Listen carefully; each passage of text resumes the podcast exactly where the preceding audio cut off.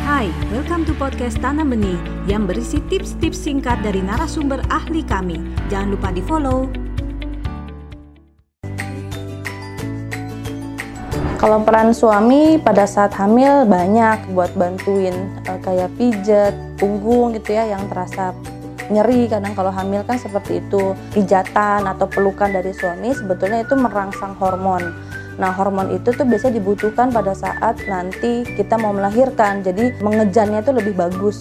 Si ibu lebih tenang, lebih teratur. Itu hormon-hormon itu yang dibutuhkan dan itu adanya e, melalui e, sentuhan dengan pasangan, rasa kasih sayang dari pasangan, bertukar pikiran, bagaimana nanti kalau normal bagaimana lahirnya, kalau sesar bagaimana. Ya sebagai orang terdekat, ya suami adalah tempat paling nyaman untuk seorang istri bercerita tentang kondisinya yang sebenarnya. Suami itu pada saat ikut kelas hamil uh, jadi sebagai support system bagi si ibu.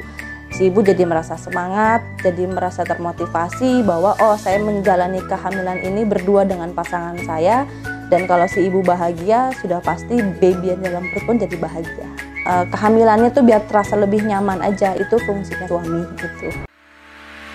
Anda baru saja mendengarkan tips dari Tanam Benih Foundation Mari bersama-sama kita terus belajar untuk menjadi orang tua yang lebih baik demi generasi yang lebih baik.